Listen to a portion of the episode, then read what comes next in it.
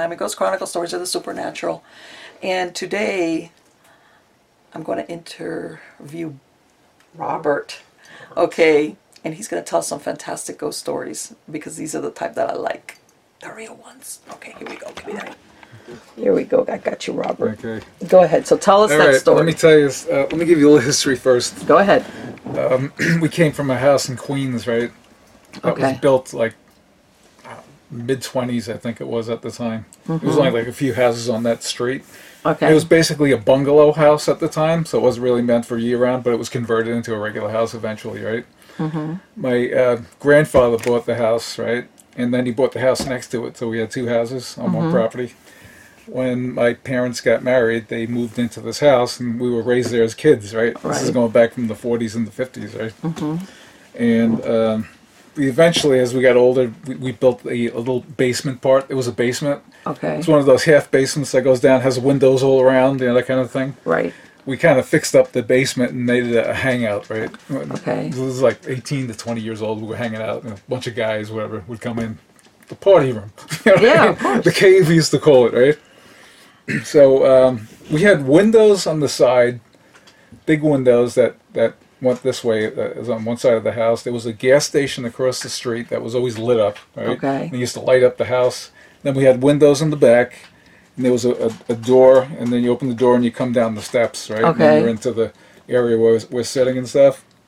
So um, we we used to hang out, watch TV, music, whatever, right? And I've noticed not only me, but everyone else used to come down. We used to see shadows walking by on the side of the house. Okay. Right? Oh, that's weird. It looks like somebody's walking by on the outside. Okay. And it's like, well, it's the gas station that has these lights on. You know how bright lights are on uh-huh. gas stations. So I said, it must be people walking down the sidewalk in front of the house. Okay. And we're seeing the shadow going that way. I go, yeah, so it must be, right? That was going on for like months, right? And then Okay. all of a sudden, in the back of the house, right, where it's dark and there's no lights, we started seeing a shadow going across the window. Okay. I'm like, that's weird. Looks like somebody's walking this way and then walking back that way, right? Right. Doesn't make So sense. we were like, ah, ooh, it must be an optical illusion, whatever. Ne- never thought twice about it, right? So uh, one night, uh, me and Carl, right, hanging out, we're watching television. I think we were watching some old old Abbott and Costello movies or something like that. I'm looking at the shadow going back. I say, there goes that shadow again. Isn't that weird? And we look at it. I go, yeah, yeah, it's the shadow, right? About 10 seconds later, right, there's a little doorway that you can see out. Right. I jump up I go, "Who's that?" Right? I we jump up and and Carl jumps up and he goes, "Who the hell is that guy?" Right? A guy walks by, right, okay. to, past the doorway, right. Uh huh. He was wearing like an old suit, a Okay. really old suit. Okay. wasn't with the times. I was like, "That's weird. Who the hell is this guy?" We jumped up, right? Think, what the hell's going to knock the hell out of this guy? Okay. Yeah, no you're like- idea who he was, right? Right. We run in the back. We go back. There's nothing back there. There's no way out. And he was solid There's looking. a cement wall, right? Okay. So you can't go anywhere past that. Right. And there was nobody there at that point, right? And we looked at each other. I go, "Did you see that?" He goes, "I saw that." Right? Yeah. We described him what Uh-huh. he was, the guy in this suit. Uh huh. So we were like goosebumps. We said, "Let's get the hell out of here!" Right? We left. Right? Took off. Creeped us out completely. Right? And eventually we went back into the basement. Right? So um, the next day, I, I told my mom because she lived upstairs. Right? Right. I said, "You know, this weird thing happened to us last night. We were in the basement sitting there. We saw this guy walk by. He goes, there was he was, he was in a suit." He goes, that wasn't just me. That so Carl saw it also. It was both of us. Freaked us out, right? And she's going, what did he look like? I said, he was like a guy who was maybe like 50 years old or whatever. He had this suit on, looked like he came from the 30s or the 40s, right? And she goes, where did you see him? Uh, and I showed her. He goes, right here in the spot, like where you're standing. Uh huh. And she goes, well, you want to hear a really weird story about this place? I go, what? Because right where he was standing, there's a trapdoor on the top floor of the house. And the guy who used to oh. own this house before lived by himself there. And right around, he was about 50 years old. Right. One night he came in the house and the trapdoor was open. He fell right through the t- trapdoor and got died right on that spot. Oh my God. that freaked us out completely. Can but after we saw him, we never saw the shadows again on the windows.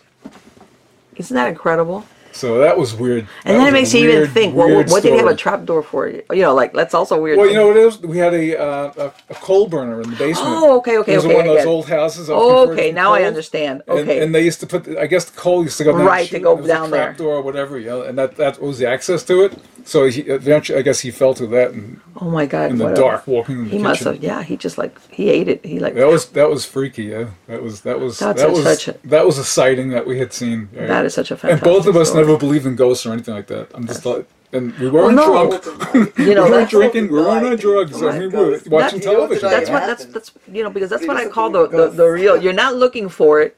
You're Yeah. just doing your thing. All this time you're seeing shadows, but of course because of your age, you're like blowing it off, thinking nah. Right. And then when you see it, it's not you're looking at it. It's and even then, it sounds like what he was pretty solid looking that you followed it yeah. or him to see who the hell is that guy. Yeah, I mean, he walked by us. We jumped up, ran back there, and there's literally a cement wall. There's no way out. That nothing there. And then your mom tells you that story. Right. Had your mom ever seen him? No.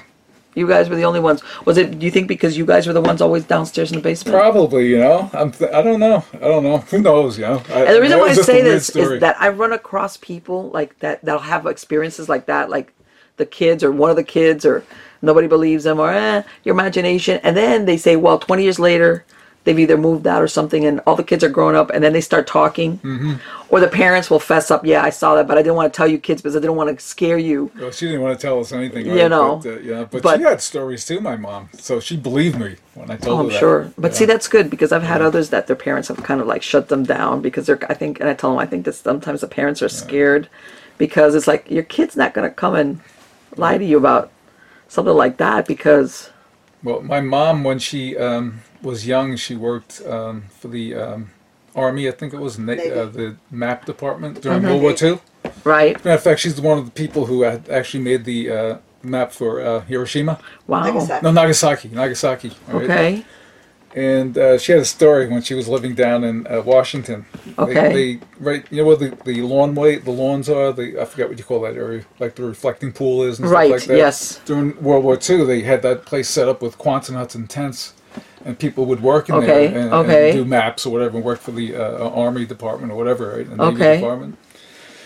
And um, she um, used to play piano and stuff on the radio and stuff like Right. that, right? And she had a bunch of friends that she lived with, and they had a uh, an apartment that was not far from there in, in D.C. And it was one of those old apartments that has you know those doors that go up with the glass tops that open like vent Right at the doors. top, yes. Right. So it was in one of those places. And uh, one night she's uh, wo- awoken about two thirty in the morning. She says, right. She looked at the clock. She heard someone calling her name. Right. She said Molly. That was the name. She says Molly, Molly. She kept hearing it.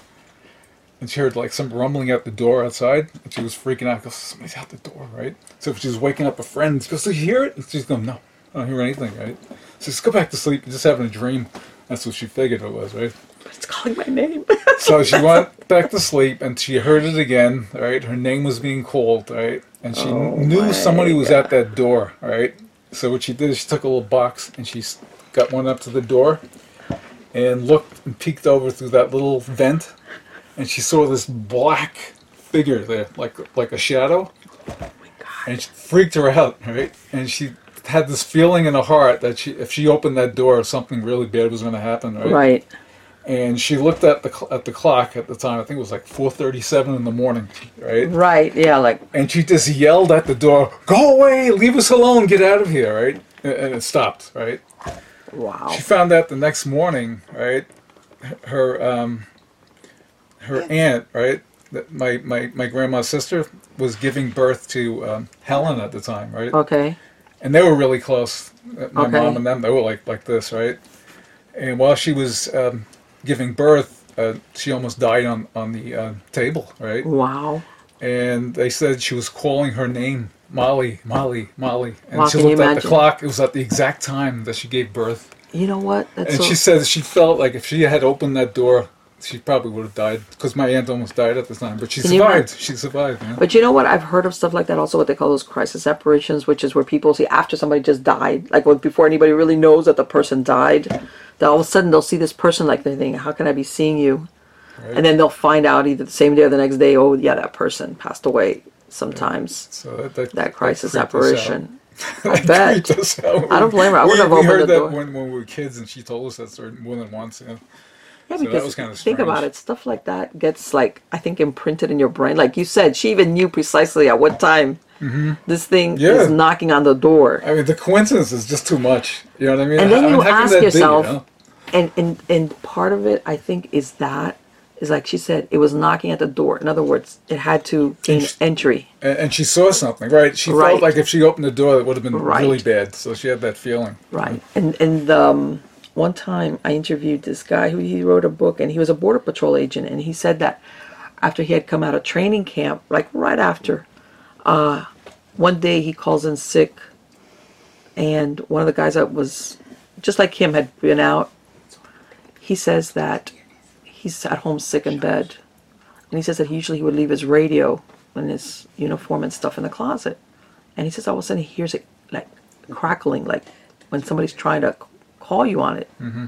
And he was like, wow, this is really weird. What the? And he says like he would like really weirded him out because he says usually he would just turn his radio off. Plus he wasn't working; he was at home sick. Turns out that he was like, he didn't. He felt like I'm not going to answer it. That's really weird. Comes in the next day, finds out that around the time around midnight, uh, this guy had gotten killed when they were patrolling down in South Southern California, and they think that he had gotten pushed off the side of a mountain. So they hmm. would patrol up there. So, you know how the new guys that get the bad uh, mm-hmm. the bad schedules, they were going out there at night. So he didn't know about it, and he, and he realized that around the time when he hears a story the next day, this is around the time that the radio starts to crackle like somebody's calling him. So he was like, oh, you know, okay. But he says like a few days later, a week, something, the guy's getting buried. And that same night, same thing happens. He says he had says I would always leave my uniform, my radio turned off, all that stuff in the closet. And he says he hears the radio crackling again on that same day that that guy was buried. And he says there was a part of me that knew that like if I answered that communication, like I was gonna open the door for something mm. Yeah. to come through that I didn't Like want. mom, yeah. Which is like even though it was a friend of his, you know, somebody that he knew, it was like he didn't he says that he even took like the I guess the battery out of it, you know, like he took he did not want to because it scared him so badly and Mm. You know, and then he had you know, he had a lot of other stories where the guy later on was seen by Yeah, different yeah. people out there.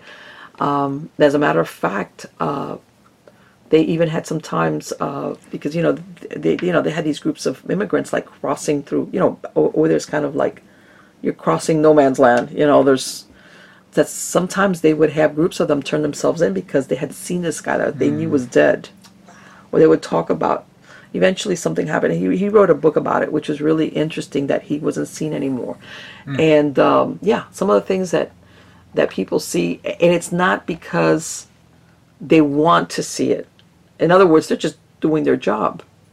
Right. and it happens. And it's like well you know what are you going to do about it? I got another story. Yeah i know you have another story. Go ahead. This is this is a friend of ours that lives uh, Long Island. Ke- Kenny. Prattville. No, Kenny. Oh, Remember that one? Oh, Prattville. That's another one. that was about that that was one. something. Let me tell you, Kenny, right? Young kid. He's he's, He's now, about he's now 37, 40. really severe asthma. I mean, they Yeah. Okay. a few times they didn't think They he was looked gonna. left, right, I three mean, they didn't think he was times. gonna survive. He was Okay. really bad. Yeah, you know. very bad. And um, one day that the mom, this the mom told us the story. You know, Kenny never said anything about it. Um, the grandfather had passed away. he was Kathy's really father. close to uh, Ke- Kenny. Because he's right? always worried about Kenny. Yeah, he was always worried about Kenny with the asthma. And he Right. just, you know, kept really close on. him. Uh, Kenny would, uh, after after he passed away, he'd, he'd, he'd get up in the middle of the night and go to his mom. Goes, guess why Grandpa was here last night? Goes, where? Oh, he was sitting uh, at the edge of the bed talking to me. He says he came from the garden to visit me, right? And we're taking conversations with him. And this happened like a few times, right right? And and and, and Kathy, the mom, was saying like, ah, you know, he's just Right. making up things. You know, he's talking. It's Uh-huh. understandable because he passed away. He's a young kid. He didn't understand what was going on, right? So uh, it happened a few times, right? Uh-huh. He kept saying the story. And then he, he, he tells, he goes, you know what, Mom? He goes, it was we- really weird. She goes, why? What's the matter? He goes, Grandpa was sitting on on this edge of the bed talking, but he has no eyes, right? holy crap And so she's like, that's weird, you know? So nothing came up, right? Just let it go, right? a few days later, um, the mom was talking to Kathy was um, talking to the mom. Kathy's uh, Her mom. her mom, right?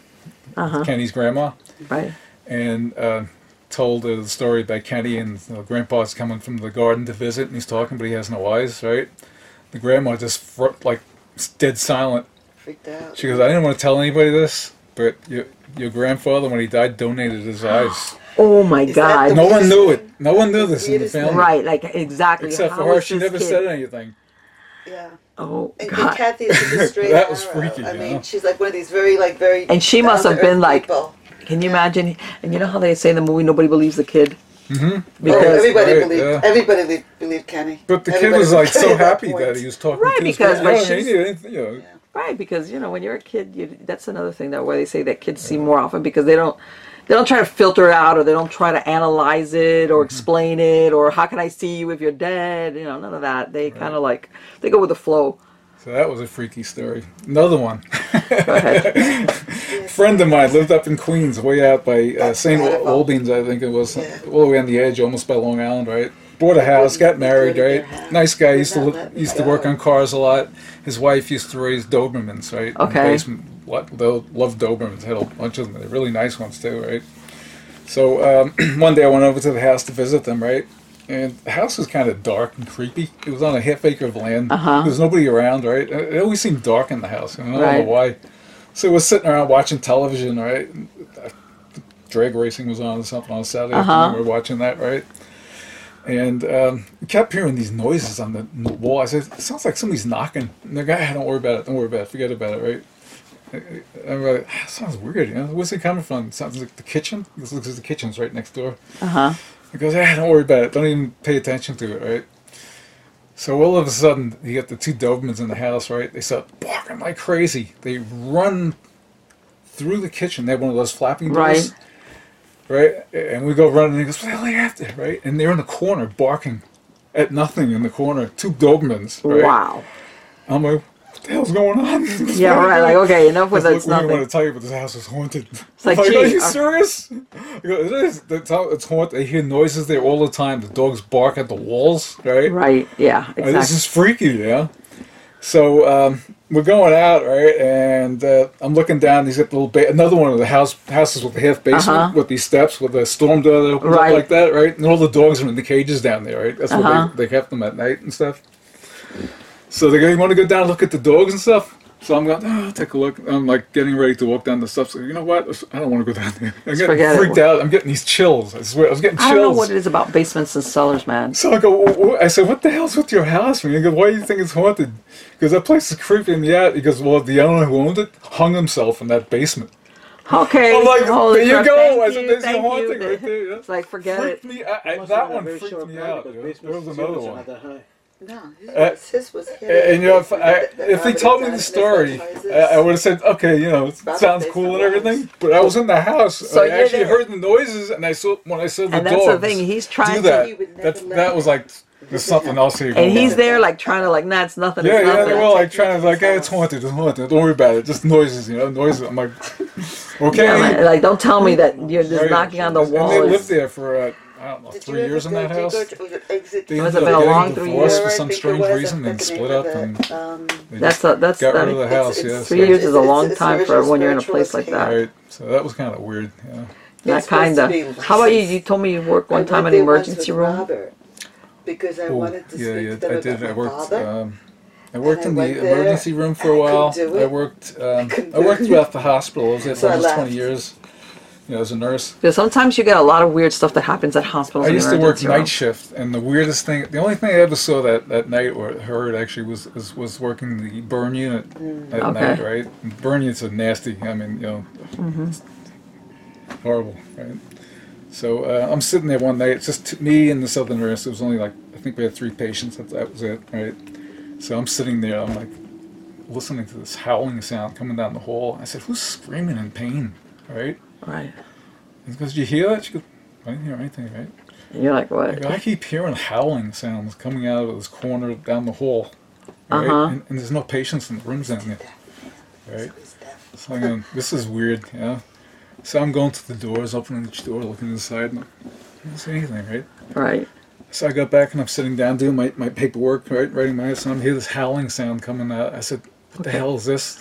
Yeah. there's, there's somebody screaming in pain, Uh huh. and I don't know where it's coming from. Right. Right. Went and checked all the rooms. Right. And the three patients there, they were, they were you know all out. Nothing. Right. It, it went on for like a half hour and stopped. Right. On and off. On and off. On and off. And I was the only one who heard it. Isn't that? And and she didn't hear it. And I was like, "What the hell?" I could But you know what? there. Not too long ago, I was Weird. I did a tour, and you know, later on we were interviewing people. I had this one guy. He works in a hospital now, and he worked like like what you're talking about, like the overnight Mm-hmm. uh, shift. And he's telling me how he heard like one time. He says, you know, at that time you kind of uh, know who you've got, who you're taking care of, who's there, who's not. Right. He says, one time he hears a woman scream like in pain, like like he says, man, this is not like a scream. This is like a scream. He says he goes nothing. There was no way he could ever account for it. You know, he says it was almost like a scream, like they were killing her. Okay. And him and, and I think one other person heard it, but he says at nighttime there's not really that many people anyway there. But he was like, and he couldn't find any source for it, and he he says like uh, a lot of times you'll know you'll see dark shadows and stuff like that. And after a while, you're like, okay, I'm not gonna find out. I don't want to find out what that is. Well, I've got the whole array. I've seen the shadows. Okay. I've seen the ghost, Yeah. the person, literally Yeah, saw, saw uh-huh. the person. I heard the sounds. You know, I'm like, Yeah, but you get, but you get a lot of stuff from uh, places like that, especially when people pass away. You know what I'm saying? You get a lot of people that'll say either because the people are in agony or because they're really seriously injured. Mm-hmm. yeah. You know they're going to pass away, and and you hear you know a lot of unusual things because there's just something that swirls around that whole thing. And you know you, they've got that angel of death theory where Yeah. they say that in a lot of these places or even nursing homes you'll see like the dark shadow and things like that. Sometimes you'll just feel it too. You get freaked out, or you get the chills. Oh yeah, oh yeah. Uh, what the hell's that island? Welfare Island in New York. Remember Welfare Island? Yeah. Right. Yeah. It used to be. Now it's called Roosevelt Island. Yes, because I've Welfare. Island is a bad name connotation to it. you know, Uh-huh, uh-huh, New York right. has a bad reputation for that. You know? So they changed it to, to Roosevelt Island. Uh, I don't know if it's there anymore. I think they knocked it down, but all the way at the southern tip of the island, it's like right underneath the 50th Street Bridge. Right. There was an old hospital there. It was a huge hospital, and it was abandoned for years. Right. Right. I mean, the roofs were fallen in. On one part, Right. they had a a morgue area that was Okay. disgusting. Had jars that were left there. With Yeah, because that's one of these and things. When they leave, they just leave right? everything there. there So we, we used to go there like 18 years old, right? Like a bunch of guys, right? Right. Just just to go there for kicks, scare the hell out of ourselves, right? And um, we we got into this back door, right? And the place was like, what was that movie, The Shining? Remember that one with the, uh, you know, it, it kind of reminded me of that. This Right, huge right. building with this Okay. large hallway and a stairway on each end that went up. And all you saw was old metal hospital beds like from the 20s and Right. crap. Because, yeah. The, the yeah. I know the thing was just abandoned forever. Uh It had a Uh-huh. big fence around it, but the fence was, you know, Right. knocked down so you can walk right in. There's nobody there. It was pitch black. You had to go in with a, a flashlight to look around, right? So we used to go in there and walk around with this thing, right? Scared the living hell I out bet. of us. It was really freaky, right? The one guy that was with us was, was a cop, right? And Yeah, it's like NYPD, yeah. right? They're the first ones that We like. took him there, right? Danny? Huh? Was it Danny? Danny, right? You know what? They, a lot of them, they're What? when it's flesh and blood. They don't have a problem, but when it's stuff like that, they're like, eh. a wheelchair, empty wheelchair, came flying and went across in front of him. oh my freaked him out, right?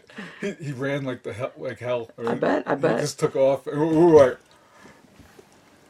And it was that like- that place. i i I mean, I, I didn't see anything except for that, right? But that was enough. But just walking in there, I mean, if you were going to look for spirits and anything, ask you something. that was chock full of it. Yeah. It What was- became a mental institution. Hi, everybody. This is Marlene. Uh, you just saw me do that fantastic interview with Rob, who was great. His stories were, I could have sat there for hours and hours just listening to his stories. And one of the stories that he talked about was an experience that he had when he was a teenager going to uh, this hospital on this island that sits right off New York on the river. And it just so happens that I've been working on a story precisely about that island and that hospital. And of course, it's haunted because not only was it a hospital, it was uh, it was what they called uh, a pestilence hospital. uh, or quarantine hospital. This was where back then, because a lot of these diseases were deadly, uh, at that time, the best thing that they could think of was to move people out of the general population and basically put them on this island. And it's inevitable that some of these, besides the fact that these diseases were deadly, uh, we didn't have the medicines that we have now. It's just that uh, apparently the staff was overwhelmed, so of course you're going to have hauntings. But the history on this place is super interesting, and you're going to see what I mean. That there is no doubt whatsoever that this place is haunted, and no wonder that he had the experiences that he did that he did have. Um, now the the name of that hospital is called. Well, let's let's get. Why don't we call it? It's the island that it sits on. It's called North Brother Island or Welfare Island. There's various names for it, uh, and it's located between the Bronx and Rikers Island. Uh, it's situated right in the middle of New York City's East River on an area known as Hell's Gate, and it's known as the official name is North Brother Island. Uh, and in 1885, if you were sick and contagious, you would be brought to this 20 acre island along with other patients from the five boroughs. Now, in most cases, the patients did not come here voluntarily, but were forced to do so. It was far enough to stop disease from spreading, leaving those living and dying there feeling isolated. Uh, but in a city that was already overcrowded and pestilence stricken, it was the best option to keep the populace safe and healthy. Now, the hospital that's on North Brother Island is called Riverside, and it was built on the north end of the island and it was initially used for those stricken with smallpox. Now, over the decades, it was used to quarantine just about anybody that was infected with typhus, scarlet fever, yellow fever, any type of disease that could spread very easily, very quickly, and that they really did not have any antidotes for. Uh, once on the island, there was food shortages and uh, no heating during the cold winter months. So, as a result of all of this, the mortality rate for those who were banished here was very high, uh, to the point that being sent to North Brother Island was seen as practically synonymous with a death sentence. Uh, the bedraggled patients were not allowed to leave until they recovered, and these were the days before telephone, so many of the people who left for North Brother Island were never to return. And of course, their friends and families never heard from them again or knew what became of them. This is why, in some cases, being sent there was equivalent to a death sentence. Uh, it was greatly feared. The island it was greatly feared by the general populace who refused to go anywhere near it. Even the ferries that would go up and down the river would give it a wide berth. That was the fear that they had of contagion. Uh, as a, and they would have a steamer uh, uh, that belonged to the health department called the Franklin Edison, and it would deliver those that had been quarantined to North Brother Island, and it would alert with blasts what type of disease the patients had been infected with that they had on board. For example, three blasts were sounded uh, to tell um, in other words, this was the official language. Uh, for example, two long blasts uh, spelled scarlet fever, four meant measles. Um, the most dreaded, which was a long and a short blast, uh, stood for typhoid fever. Um, and um, smallpox, of course, were sent over there, which was the three blasts. Now, for example, the reputation of going to this island was so bad that one winter uh, there was an Italian mother who led police on a three week chase through the tenements with her sick baby, scattering smallpox contagion right and left. And she finally turns up unexpectedly in the offices with the baby of a Dr. Edison who was on Mulberry Street.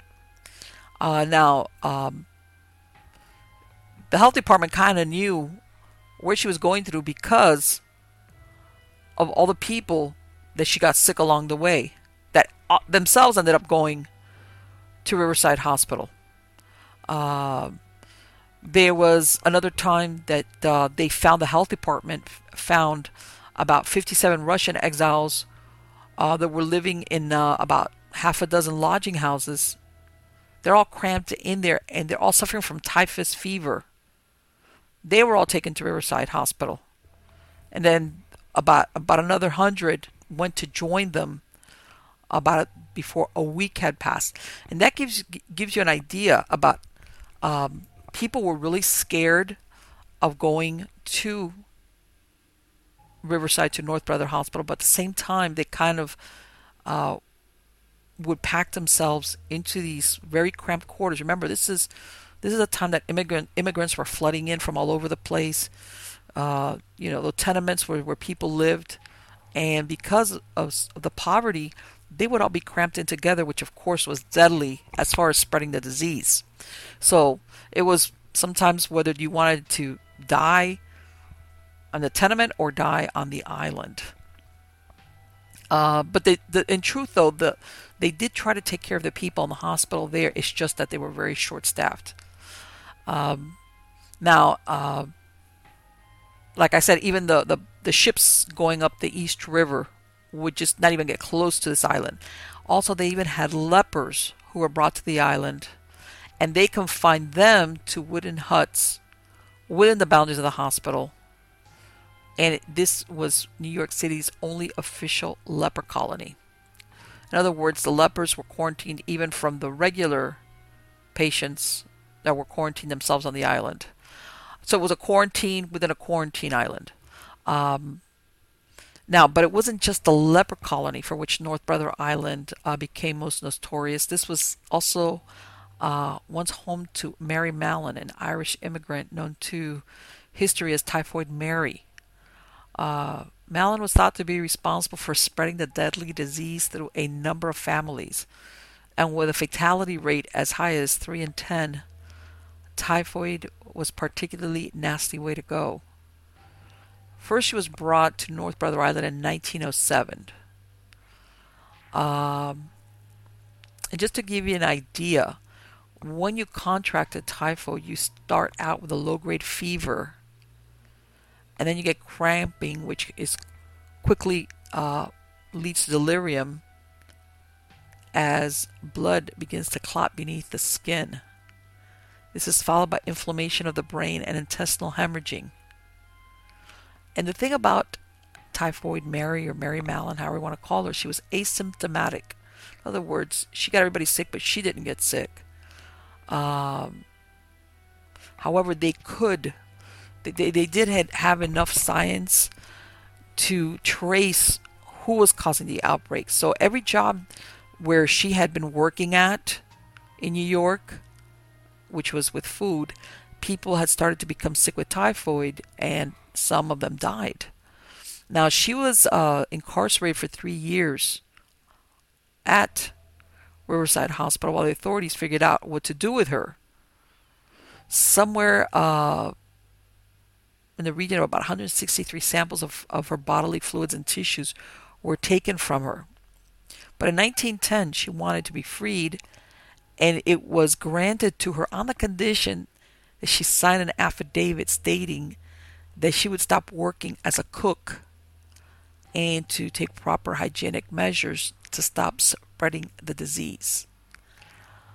Okay, now, although Mary agreed to these terms and she was allowed to return to the mainland, she worked briefly as a laundress before changing her name and resuming the better paying work as a cook, which not surprisingly led to more infections of typhoid fever wherever she went.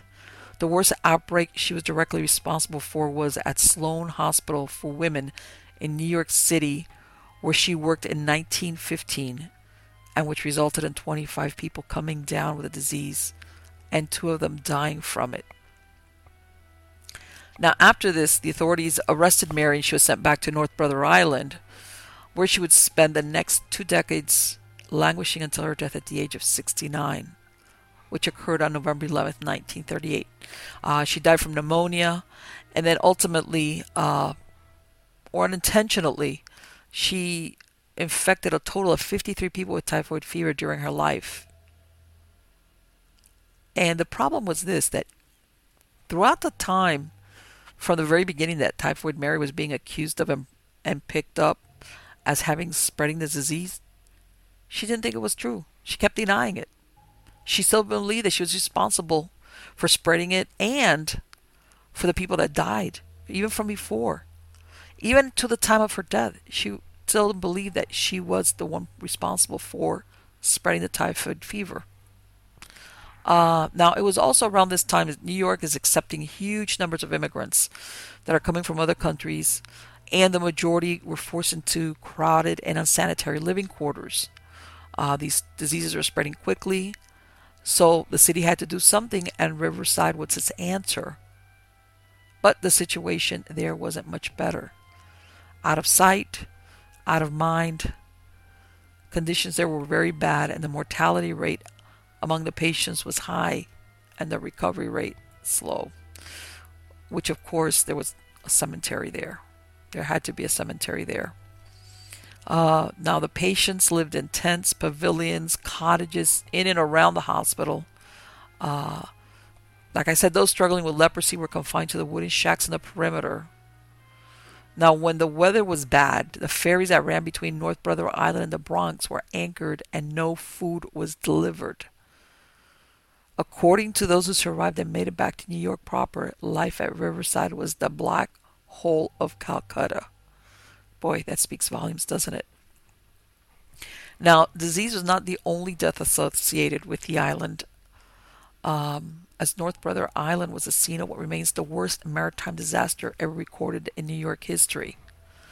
On June 15, 1904, the passenger steamship General Slocum was carrying a large number of German immigrants from St. Mark's Evangelical Lutheran Church on their way to a church picnic when the ship somehow caught fire. The burning, flaming ship eventually sank, and when the smoke cleared, about 1,021 of the 1,342 people on board had died, either from the fire or from drowning. Uh, the survivors of the wreck were taken to North Brother Island to receive medical care. Now, the wreck remained ensconced within its watery grave until it was salvaged to be converted into a barge, which was named the Maryland, which strangely enough would also sink into the depths of the Atlantic Ocean in 1911 while on a voyage to deliver a load of coal.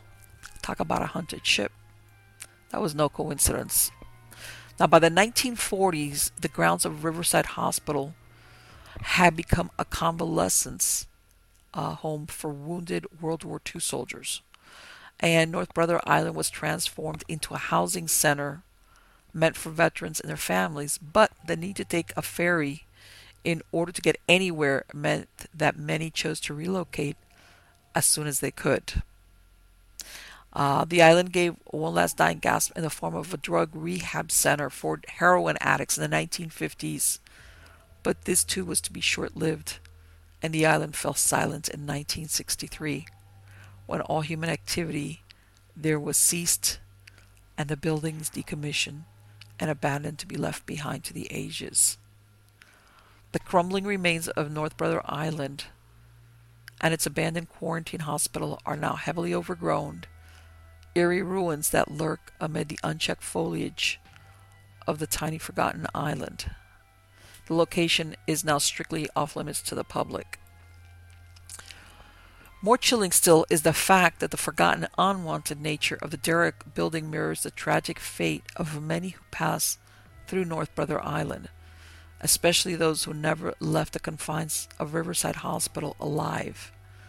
The crumbling ruins are the memorial, and those who look closely will find traces of those quarantine patients even today discarded toys, discarded keys are also heaped in piles. Phone books from the 1950s lie open to the last pages. Uh, developed x rays can still be read. Graffiti scrawled by patients long gone still cover the walls. In one building, the forlorn door of a nurse's station is pockmarked by bullet holes. It is perhaps no surprise at all that North Brother Island, with its history of death and who knows how many unmarked graves hiding within the underbrush, is said to be lousy with ghosts. Visitors have reported various strange phenomena here, which have perhaps made them reconsider their journey to these desolate shores. Eerie sounds, phantom voices, unseen hands, touching, pulling, or shoving, malfunctioning electrical equipment, and EVP phenomena. This place covers the whole spectrum of ghostly phenomena. There have even been some cases of urban explorers fleeing the island in sheer terror, vowing never to return. This is a place not only spooky in appearance, but also apparently permeated by the despair and ghosts of its history. It makes one wonder if the sheer weight of pain and hardship can congeal and imprint itself into a place just as surely as an image onto film. Perhaps these are events and emotions that etch upon the fabric of reality itself. It is a creepy thought, to be sure. There are mysterious places all around us, some of them hiding in plain sight, whether it is because they are burdened with a tragic, dark history, tormented by the memories of the long dead who suffered there, or literally haunted by the spirits of the past. These are eerie locations not necessarily confined to the isolated corners of the world. Sometimes these locales can be found right amongst us, living parallel to our thrumming cities, as if on another plane of existence, forgotten echoes of a bygone time reverberating through reality. There, amidst the streaks of our city lights and the tireless activity of humankind, these places squat, stuck between the dreamland of dead history and the bright beacons of our burgeoning development. Lost, rugged, mysterious lands in a sea of concrete.